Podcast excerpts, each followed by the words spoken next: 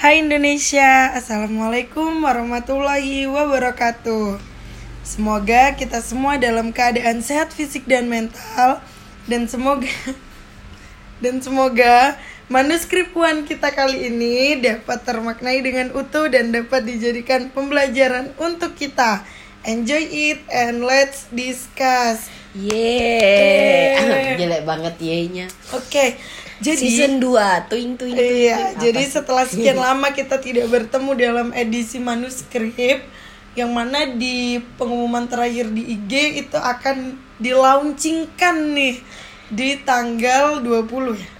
Iya, 20 ya. 20. Iya, Nah, jadi tanpa perkenalan cuman edisi kali ini biasa kan yang membahas tentang manuskrip ini adalah kakak saya, Kak siapa? Iva, masih Iva kok Eh, namanya. iya, benar dengan saya Nuzul. Nah, cuman kali ini ada yang berbeda nih. Apa Biasa itu? suara saya yang habis. Oh. Sekarang gantian. Mm-mm. Karena pemateri sedang dalam keadaan kurang fit.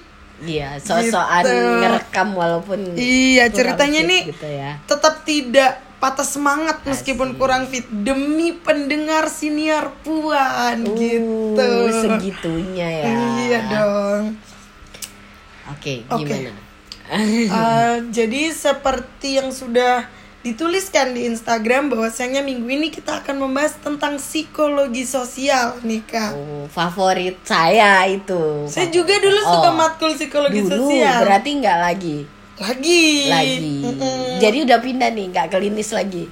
Nih. Oh gitu. Oke. Kan oke. suka boleh lebih dari satu. Oh, asik. Cinta baru satu. Uh, saya sih cintanya banyak ya. Orang tua aja ada dua, punya saudara pula. Cinta matkul kok maksudnya. Oke. Oke, jadi langsung aja nih kak. Emang apa sih psikologi sosial itu? Psikologi sosial adalah salah satu peminatan di psikologi. Oke bener sih, ndak salah. Terus eh. untuk penjelasan di dalam psikologi sosial nih emang kita belajar apa aja sih? Terus isinya apa aja sih gitu? Sekarang udah ahli, ahli probing. Iya dong. Oke. Eh, jadi sebenarnya yang menarik dari psikologi sosial ini, kenapa sih jadi bahasan manuskrip manuskrip berikutnya psikologi sosial? Karena pertama tadi salah satu peminatan ya. Eh, dan yang kedua karena peminatan saya psikologi sosial. Oke. Ah, ah, kan kalau bahasannya psikologi klinis nggak lucu ya soalnya nanti lebih banyak lebih banyak tidak taunya daripada tahu gitu Benar. jadi eh, psikologi itu kan buat yang belum tahu psikologi dia ada beberapa peminatan salah satunya psikologi sosial yang lain itu ada klinis industri organisasi perkembangan pendidikan, Pendidikan.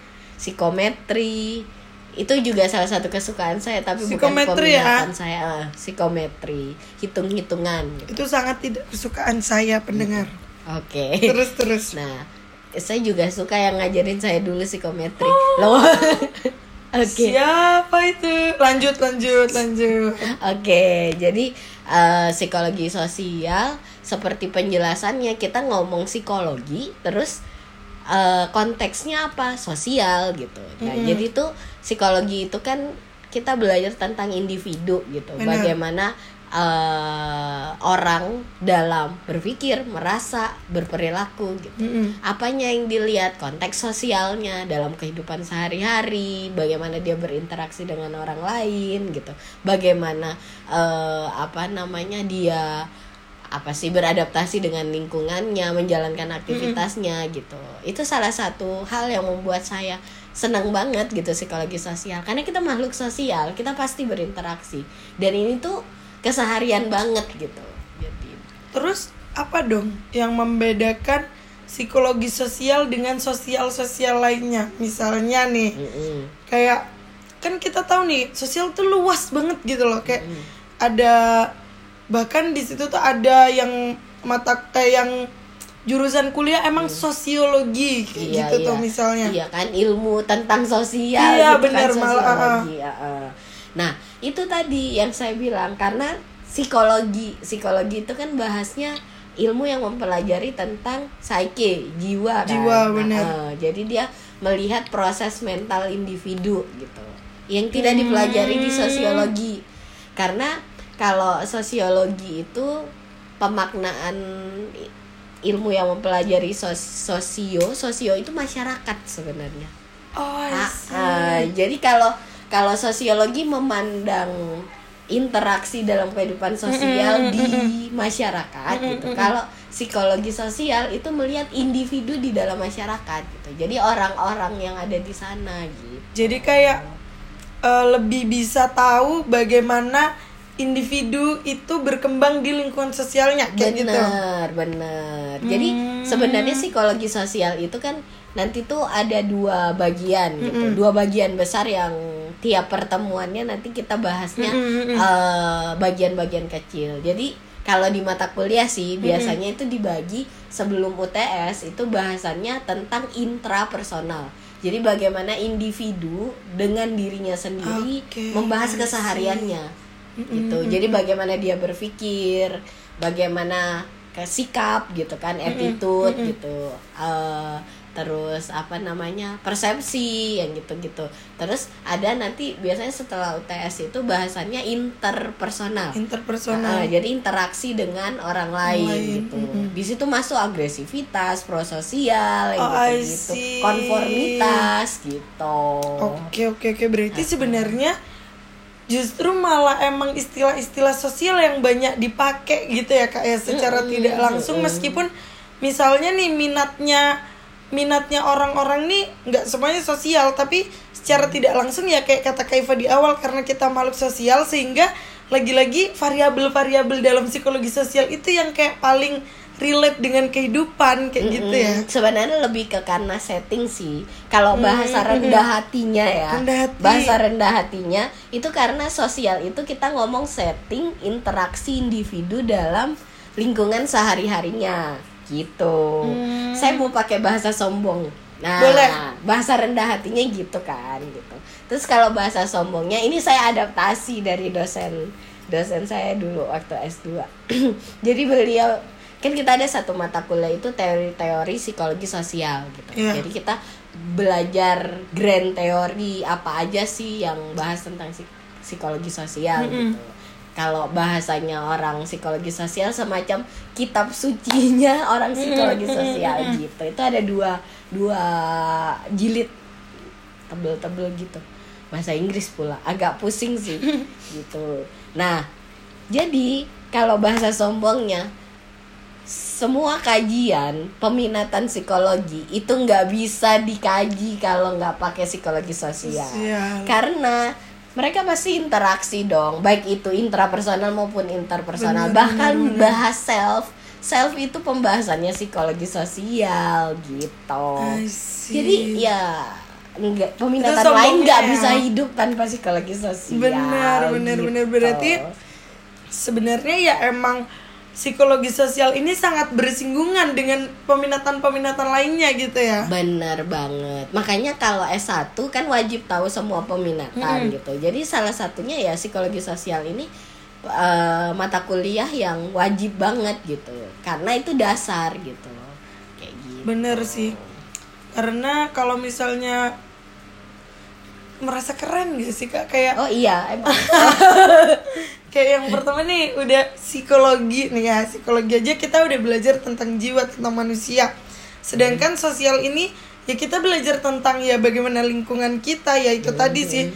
Jadi kayak keren banget deh udah belajar tentang manusianya belajar tentang lingkungannya juga ya nggak sih iya, benar benar benar. Tapi ada juga salah satu dosen saya yang bilang begini. Sejujurnya saya masuk di peminatan psikologi sosial itu karena saya bingung mau menentukan peminatan yang mana. Kalau peminatan yang lain tuh udah jelas banget gitu.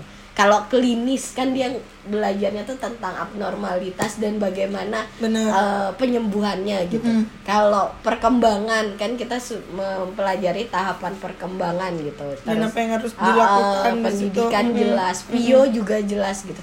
Yang paling gak jelas tuh psikologi sosial karena psikologi sosial ini juga eh, apa namanya forensik. Iya masuk terus itu tentang psikologi hukum iya masuk komunitas iya masuk, Masuk, jadi tuh kayak sisanya dari semua peminatan lain masuknya di sosial gitu. Lebih ke arah bukan sisa sih mungkin ya kayak yang melengkapi Ah, sih ah, jatuhnya bener. gitu Jadi- karena kan ya sosial itu kan luas itu tadi sih kak Bener. bener-bener kalau kamu masih belum punya spesifikasi psikologi sosial aja jalannya gitu, gitu iya iya iya paham paham paham bahkan skripsinya orang-orang yang eh, bukan peminatan psikologi sosial aja biasanya masih ngambil variabelnya psikologi sosial benar makanya tadi aku ah. bilang itu justru variabel psikologi sosial yang paling Benar. banyak digunakan ah. gitu makanya beberapa tak bilang tadi bahasa rendah hati sama bahasa iya sombongnya iya gitu. benar emang tapi emang cuma tergantung ke settingnya siapa subjeknya dan lain sebagainya tapi kayaknya kalau untuk si variabel-variabel yang diambil itu ya lagi-lagi kembali ke psikologi sosial. Karena kan fenomena. Tuh iya Nah. benar ha-ha. berbicara fenomena nih. Iya. Eh. siapa lagi yang meninggal? Oh bukan ya? Fenomena juga sih oh, itu. iya. Eh, kalau misalnya psikologi sosial ini yang mana dia bersinggungan langsung dengan masyarakat dengan lingkungan sosial dan lain sebagainya. Terus untuk metode penelitiannya sendiri tuh beda nggak sih kak sama cabang psikologi yang lainnya? Eh, pada dasarnya sih kalau ngomong penelitian ya dua itu ya kuantitatif kualitatif. Bahkan nggak cuma eh, psikologi sosial semua ilmu ini apa cabang Semua ilmu lini, iya. eh, itu pasti ya kuantitatif sama kualitatif gitu. Eh, di psikologi sosial pun begitu gitu. Terus apa yang membedakan dong? Em, sebenarnya nggak ada yang spesial sih. Yang membedakan cuma eh, ada dua ada saya lebih melihat perspektif nih kelebihan Mm-mm. ketika kita pakai pendekatan kuantitatif untuk psikologi sosial Heeh. Nah, psikologi sosial itu kan fenomena sehari-hari gitu, kehidupan, interaksi seseorang dengan lingkungannya, termasuk adaptasi dan lain sebagainya gitu. Kalau kita pakai eh, kuantitatif itu eh, kita bisa apa namanya memperbaharui, membuktikan eh, secara empirik eh, teori-teori yang sudah ada gitu. Apa apa teori ini masih relevan nggak sih sampai sekarang gitu? Yang uh, notabennya bahkan kayak teori sikap yang pertama Azen Faceban Azen tuh nyebutnya tahun eh nyebutnya buku bukunya itu keluar tahun 1975 dan itu masih relate banget sampai sekarang gitu Uh, Oh, yang see. yang eh, apa meskipun apa namanya sudah tahun-tahun berganti gitu pembaharuan-pembaharuan tetap tidak tidak melenceng jauh dari dasar teorinya gitu. Nah, kalau kalau kuantitatif kita bisa terus memperbaharui keilmuan sih gitu. Eh, tetap menguatkan bahwa oh sebenarnya teori psikologi sosial itu tidak sekedar katanya. Maksudnya iya, gini. iya. Kalau dalam eh, kehidupan interaksi seseorang kan eh, ada kalau bahasanya kayak apa sih eh, nasihat orang tua atau kalau nyangkut sama psikologi budaya kemarin eh, apa ya nilai-nilai budaya, Budaya yang yang sebenarnya belum diinternalisasi, terbukti gitu. Nah, itu bisa bisa dibuktikan atau bisa diempiriskan ya lewat itu kuantitatif itu tadi pembuktian-pembuktian bahwa teori yang sudah lama itu tak lagi usang benar saya benar. pinjem contohnya aja bukan nilai-nilainya yang diteliti tapi teorinya masih masih tetap gitu itu kalau kuantitatif Mm-mm. gitu sehingga kadang sering sedih sih kalau mahasiswa itu ada yang apa namanya bilang eh ya kita pakai contoh teori sikap tadi ya Iya. teori sikap kan 1975 tuh kalau Fishburne Azun terus dibil apa namanya kok tahunnya Tua. lama banget 1975 saya aja belum lahir. Kadang saya suka bilang gitu. Terus diginiin sama mahasiswa iya bu nggak nemu gitu. Sebenarnya nggak bisa dibilang nggak nemu. Itu kan tetap update penelitian tentang Benar, sikap benar, gitu. benar. ya eh meskipun bukan teori dasarnya tapi dia semakin apa merujuk tapi menguatkan menguatkan gitu. Harusnya ambil yang terbaru gitu. Nah ritmenya kuantitatif kan begitu gitu. Menguatkan teori sebelumnya dengan penelitian terbaru, Terbaru, biar dia oh. masih tetap hidup begitu.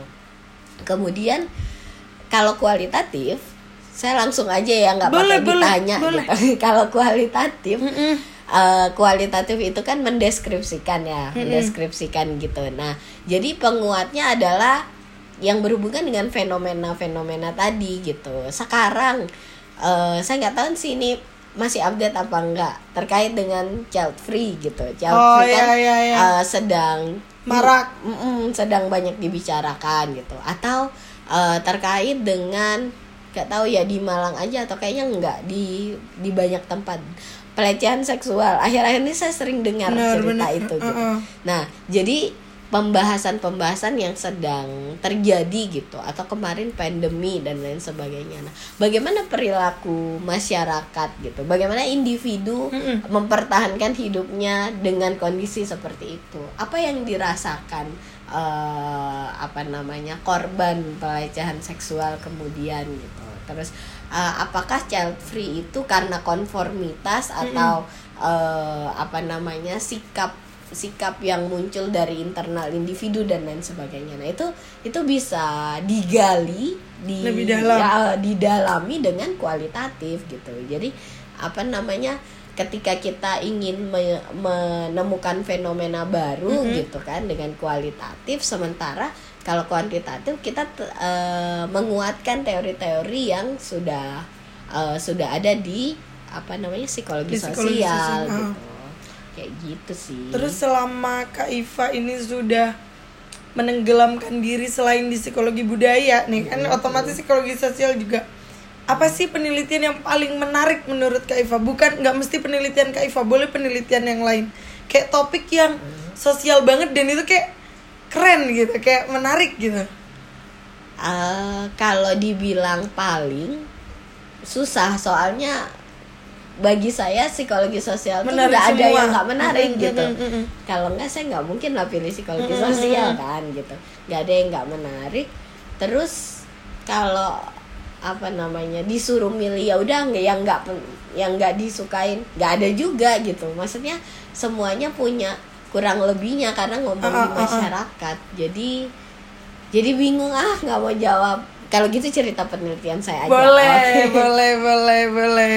jadi saya itu S2 eh kan kalau S2 itu kita daftar kuliah itu langsung daftar peminatan. Mm-mm. Ah, ah. jadi kan kalau S1 tuh kita harus belajar semua peminatan Mm-mm, tuh mm-mm. karena eh, apa namanya lulusannya diharapkan mengerti semua, Semua. meskipun Mm-mm. eh, nanti pas skripsi ada Peminatan. peminatannya Mm-mm. jadi minatmu di mana penelitian tentang itu Mm-mm. gitu nah kalau S2 dari awal gitu kita kuliahnya eh, mata kuliah yang memang memang sesuai dengan minat kita gitu dan saya ngambilnya psikologi sosial Mm-mm. nah eh kalau penel kalau tesis saya itu kemarin tentang eh, psikologi politik gitu Hmm. ada dua sih hal yang apa namanya yang membuat saya ngambil itu Kenapa tuh? pertama karena waktu itu payung dosen saya dosen eh, dosen pembimbing saya itu adalah trust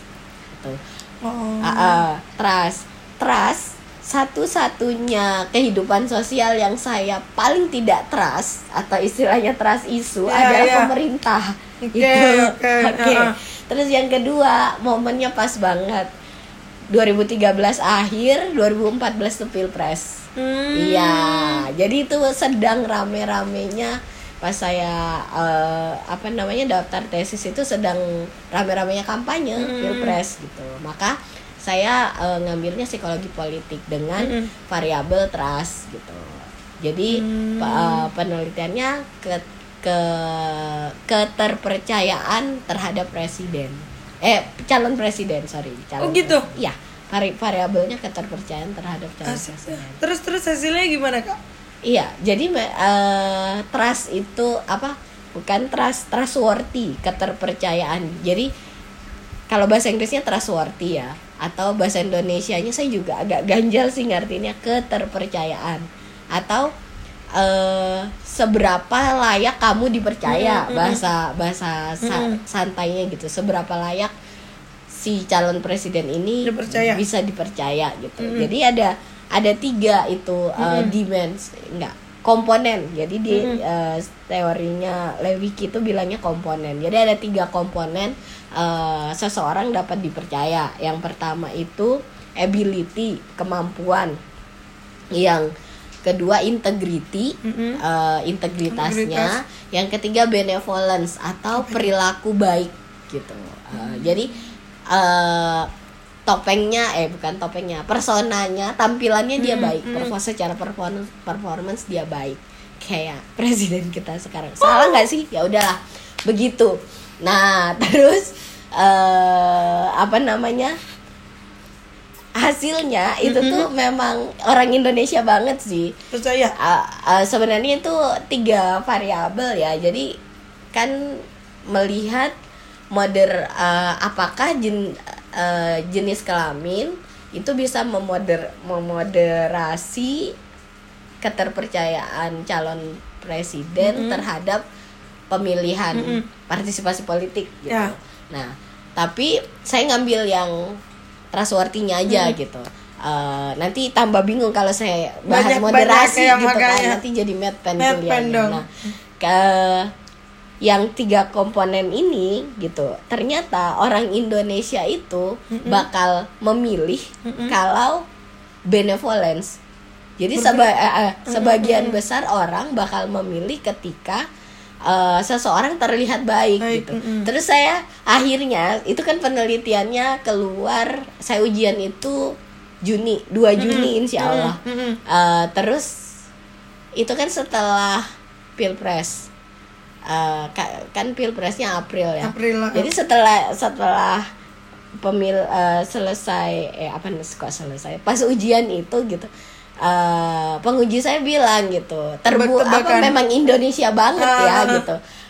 Ya apa yang tertampilkan kalau kelihatan baik Itu ya pasti dipercaya, dipilih gitu. Benar, Ha, gitu. Terus eh, tapi harapannya gitu eh, mereka berharap seseorang pemimpin itu harusnya punya integritas. Mm-mm. hanya saja mereka memilih it- itu satu-satunya eh bukan satu-satunya dari hasil penelitian itu gitu ketimbang hipotesis diterima apa enggak yang menarik bagi saya itu justru Ya, itu itu bagian gitu. itu, ya. Ah, karena oh iya manusia emang gitu atau orang Indonesia emang gitu ya dia berharap pemimpinnya integritas gitu Eh, apa integritas itu kan eh, rela Memiliki, berkorban demi ah, demi benar. negaranya gitu sangat mengayomi act of service lah Ya. ya gitu sementara kalau lu kelihatan baik lu bakal dipilih gitu pantas aja jadi eh, kampanye-kampanye yang memberikan sembako bagi orang yang nggak mampu tuh sukses gitu bakal dipilih makanya ternyata sudah terbukti secara teoritis gitu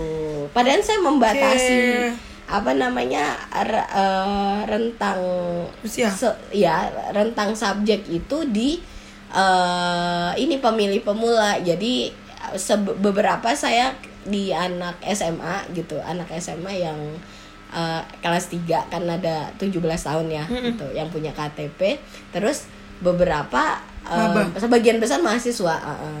dan ya itu gitu saya saya ngerasa waduh ternyata Padahal itu uh, uh, bukan orang orang yang loh. berpendidikan Iya, loh iya, iya, padahal benar, gitu kan gitu kan Padahal orang kan- yang berpendidikan tuh padahal gitu Padahal Ya kan itu. yang kita kira tuh kayak harusnya sih biasanya yang kayak cuman menerima menerima sembako sembako yang orang-orang menerima apa namanya kampanye kampanye kayak gitu kan yang tua-tua ya.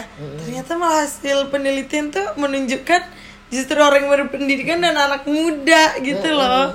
Tapi ini sih apa namanya ada juga yang menarik. Saya tuh akhirnya eh, setiap saya penelitian saya selalu mendapatkan eh, buk eh, apa namanya pembenaran dari eh, ini apa namanya common sense common sense yang ada gitu. Mm-mm. termasuk itu tadi ya salah satunya. Terus sal- eh, yang lainnya di hasil itu kan saya me- apa namanya di identitas itu kan saya memasukkan kamu berorganisasi apa enggak gitu. Jadi jadi menjelaskan.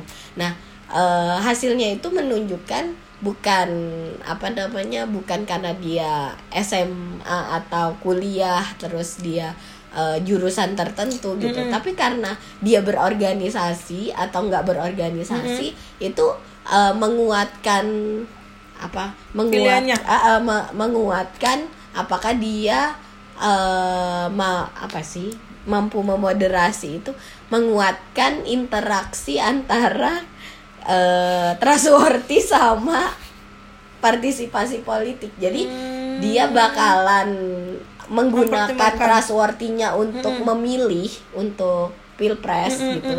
Eh, ketika dia berorganisasi, jadi memang berorganisasi ini membuat cara pandangnya berbeda, berbeda gitu, gitu. see, Jadi I memang see, I see. eh, apa? Oh ternyata nggak itu sih dari penelitian tuh kita bisa menunjukkan hal-hal yang common sense ini nih loh ada penjelasan Benar, ilmiahnya iya, iya, gitu iya, itu iya. yang membuat saya tidak menyesal menjadi eh, akademisi gitu menarik menarik menarik menarik.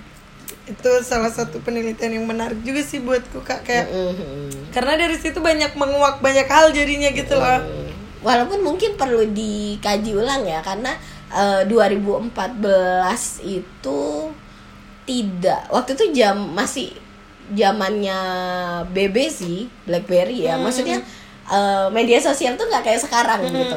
mulut netizen pun nggak sepedas sekarang. Kayak gitu. Kayaknya perlu perlu perlu pembaharuan lagi terkait apa Penelitian hasilnya. karena itu kan udah lama banget gitu. Eh, 2013 akhir 2014 awal ya penelitiannya. Kira tadi pas waktu sidang Kaifa ini jadi tebak-tebakan sama dosen pengujinya Ayo coba kita tebak kira-kira yang terpilih mana karena hasil penelitiannya Enggak kan udah selesai pemilihan Oh, udah- April. udah kepilih. April kan April. Juni? Ah, Keluarnya itu iya sih. Iya Atau Iya. enggak sebenarnya gini penguji saya itu Ngomongnya gini Tuh kan emang gak usah diteliti perkara politik di Indonesia ya buruk-buruk gitu Benar Eh, Berarti harusnya Kaifa teliti di luar negeri Enggak sih, maksudnya kalau saya pribadi melihatnya eh, yang tadi saya bilang ya, justru yang buat saya pengen meneliti karena saya paling Pengen trust isu itu sama ya, ya, pemerintah ya, ya. gitu. Jadi kayak saya pengen bilang, buktiin. lu emang emang jelek kok, Ah, gitu. ah, ya, ya, Sa- ya. Sampai sejahat itu gitu. Ya, Jadi gitu. apalagi kalau ada dukungan ini teoritis pasti kan Jadi kayak undang-undang ITE enggak sih? Enggak ya?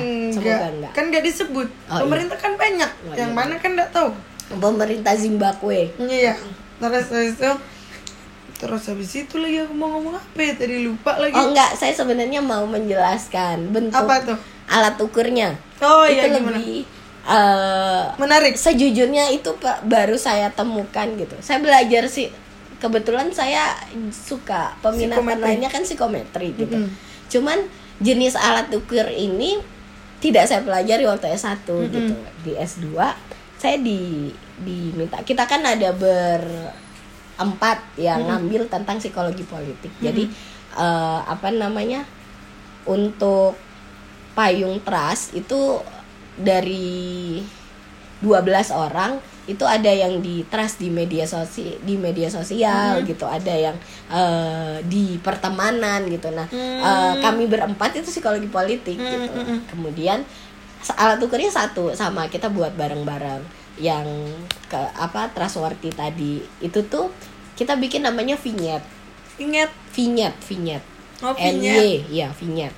Nah jadi eh, itu kan tadi saya bilang ada tiga komponen ya ability integrity sama benevolence. Nah itu tuh kita bikin deskripsi. Yang paling berat itu sebenarnya bukan deskripsinya tapi gambar.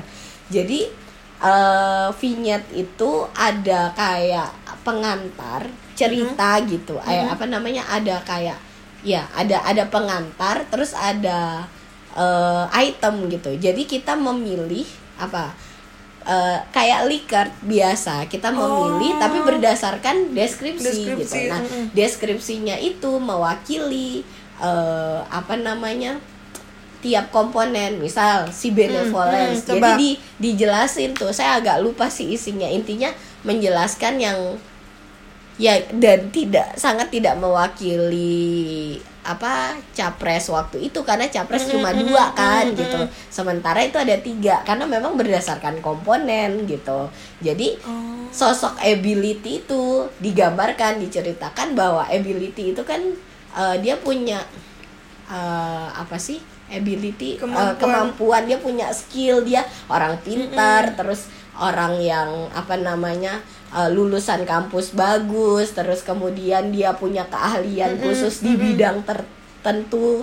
Terus habis itu eh, dia melakukan apa namanya eh, penelitian-penelitian. Pokok intinya pinter banget lah luar gitu. biasa skill lah ya. eh, skillnya bagus. Nah kalau yang benevolence tuh memang digambarkan orang yang mengikuti komunitas-komunitas yang baik hati yang jadi memang tidak mewakili presiden kita mewakili komponen, gitu Komponen, buatnya oh, yang ya. agak repot waktu kita Ah. harus mendesain wajah gitu kan selain Oh. cerita kita buat foto gitu tapi fotonya itu kayak kartun gitu kayak bukan karikatur gitu iya kayak bukan wajah sama kalau karikatur agak bercanda wajah wajah iya kayak kayak anime gitu gitu Oh, lah iya, iya, kayak iya. kartun tapi kita harus bisa me, apa sih menggambarkan wajah yang jadi kalau ability itu kita pakai yang berka- berkacamata akan Oh. menggambarkan orang yang eh, kari apa ya Serius, kayak, Mm, mm, pintar kayak gitu-gitu, ah. benevolence itu gimana wajah ramah yang apa namanya sih eh, kayak kebapaka kebapaan yang gitu-gitu loh Hmm. terus yang integrity itu orang yang yang sangat eh, apa namanya Gas. jujur terus itu yang apa namanya tidak yang bertanggung jawab terhadap ini. Jadi kita menggambarkannya lebih ke kayak wajah santai yang tapi karismatik yang gitu-gitu Iya, loh. iya, iya, iya. jadi tuh memang effort banget beberapa kali. Kan karena Iya, kita ada buat nih, ber- juga gitu. berempat tuh kita buat alat ukurnya gitu. Karena podcast nggak bisa nunjukin. Ini loh skripsi saya kan Nah itu. Jadi kita yang beberapa kali disuruh ganti itu ya buat gambar itu ya memang yang buat orang sih. Maksudnya eh, kita Pakai mendesain jadi itu orang, kayak uh-uh. eh, kayak kayak apa sih kalau di kepolisian tuh kan ada orang yang sketsa wajah itu Iya, loh. iya, jadi iya, kita iya, iya. menjelaskan tipe orangnya kayak gini terus digambar gitu gitu. Jadi tuh kayak eh, apa namanya beberapa kali bimbingan itu kita kira-kira gimana ya wajahnya bagusnya gitu. Itemnya nggak Hmm. Ya. banyak rata-rata 6 sampai 8 apa ya terus sekitar itu. di gambarnya itu ada penjelasannya nggak kak? Atau gambar itu pelengkap atau memang dia jadi item sendiri atau gimana sih? Bukan item jadi eh, jadi gambar terus deskripsi. Nah nanti itu Oh. eh, di bawah dibilang eh, berdasarkan kisah tersebut kamu bakalan gimana gitu? Ah, ah, apa ah, kamu ah, kamu akan memilih orang yang kayak gitu? Apa? Ah, ah, ah. Saya kok agak lupa saya isi itemnya. Intinya itemnya berkaitan dengan gambar itu. Kita merujuk I pada see, gambar see, itu see. gitu. Menarik sih dia itu. suka apa enggak gambar itu? Jadi dia mau mau tipe orang yang kayak gitu apa enggak gitu? Itu cuma ada di psikologi sosial atau di cabang-cabang psikologi lainnya pernah digunakan alat ukur itu seharusnya sih maksudnya lebih ke karena saya nggak tahu ya saya belajar. Saya bel- bahkan belajar kan nggak ada psikometri itu kalau Hmm, di S2 jadi tuh saya belajar itu eh ya pas mau bikin tesis itu gitu. Oh. jadi di apa namanya dibilangin gimana kalau bikinnya vignette aja begitu. Nah terus saya juga nggak bi kalau psikometri itu seharusnya buat semua sih ya. Mm-mm. tapi Bu Yuni disertasinya itu juga pakai vignette oh. Nah, eh, Bu Yuni pakai vignette jadi kan kalau Bu Yuni itu ini ya ngambil vari salah satu variabelnya itu kan kebencian ya. Nah eh, itu tuh tapi nggak ada gambar sih di situ. Cerita aja. Oh, cerita eh, aja. men- mendeskripsikan tentang apa namanya eh permasalahan problem antar Ah. suku perang perang apa ya eh apa sih bahasanya bentrok antar antar Suku. suku, gitu Mm-mm. nah gitu itu pakai vignette juga gitu kan maksudnya disertasinya juga psikologi sosial, tapi Sosial. kayaknya juga mungkin bisa ya dipakai di Mungkin, selain tapi kayaknya itu, mungkin gitu. emang dia banyak dipakai di psikologi sosial mungkin kayak gitu sih. Ah, eh, lebih cocok sih kalau konteksnya kita mau me- menjelaskan tentang satu bentuk fenomena gitu untuk untuk me- melihat Membantu, fenomena uh, uh, itu gitu. membantu itu kan si- ada stimulus nah betul baru ada untuk item uh, uh, gitu. membantu si itu juga sih untuk membayangkan kayak gitu gitu Ah, kan. benar gitu. Oke menarik menarik menarik menarik. Benar. Apalagi ya? Heeh. Apalagi Hmm, ada lagi nggak tambahan dari Kak Iva tentang psikologi sosial ini? Eh sebenarnya kalau ngomong apa itu psikologi sosial nggak seru sih. Bagusnya eh, menerapkan. Asik. kan nggak maksudnya lebih ke selain psikologi sosial kan ada tuh kalau mata kuliah kan psikologi sosial Ah, ah, terapan, Nah, bener. itu kan eh, aplikatifnya apa sih dari psikologi sosial? Karena memang kalau ngomong sosial itu kita ngomong eh, keseharian gitu. Seharusnya sih jadinya setelah belajar ini tuh kita jadi lebih aware kan sama sekitar kita gitu. Kalau misal eh ada ketidak apa mengurangi judgement terhadap orang lain lain, karena ah. harusnya psikologi nggak ada judgement karena kita belajar stereotip, Mm-mm, prasangka yang gitu-gitu, diskriminasi dan lain sebagainya itu. Nah, harusnya gitu. Jadi sebenarnya psikologi sosial ini nanti menarik di perbagian-bagiannya gitu. I see, I see, I see. Jadi, di di berikut setiap berikutnya. iya benar di setiap manuskrip-manuskrip yang akan kita lanjutkan besok-besoknya gitu. Jadi kayaknya cukup aja ya buat Oke. perkenalan psikologi sosial Ah. ini. Yang mana sudah kita cukup bikin penasaran nggak sih biar Cukup biar sih nanti harusnya. dengerin yang berikutnya Iya, gitu. makanya sampai udah penelitiannya juga udah disebutin nih gitu. Harusnya sih pendengar kayak "Ih, apa ya kira-kira nanti berikut-berikutnya Ah, gitu. bener-bener Tuh pede kita aja dulu Iya, sih. nggak apa-apa lah kan Iya. Indonesia Bener. oke Oke, jadi kalau kalau gitu sepertinya bisa dicukupkan dulu manuskrip one kita kali ini. oke Em, sampai jumpa pada sin-sin manuskrip kok sin ya apa ya bahasanya? apa ya Pada sesi kali Sesi aja sesi. pada sesi-sesi manuskrip puan lainnya. Ah, Sekian dari kami. Wassalamualaikum warahmatullahi wabarakatuh.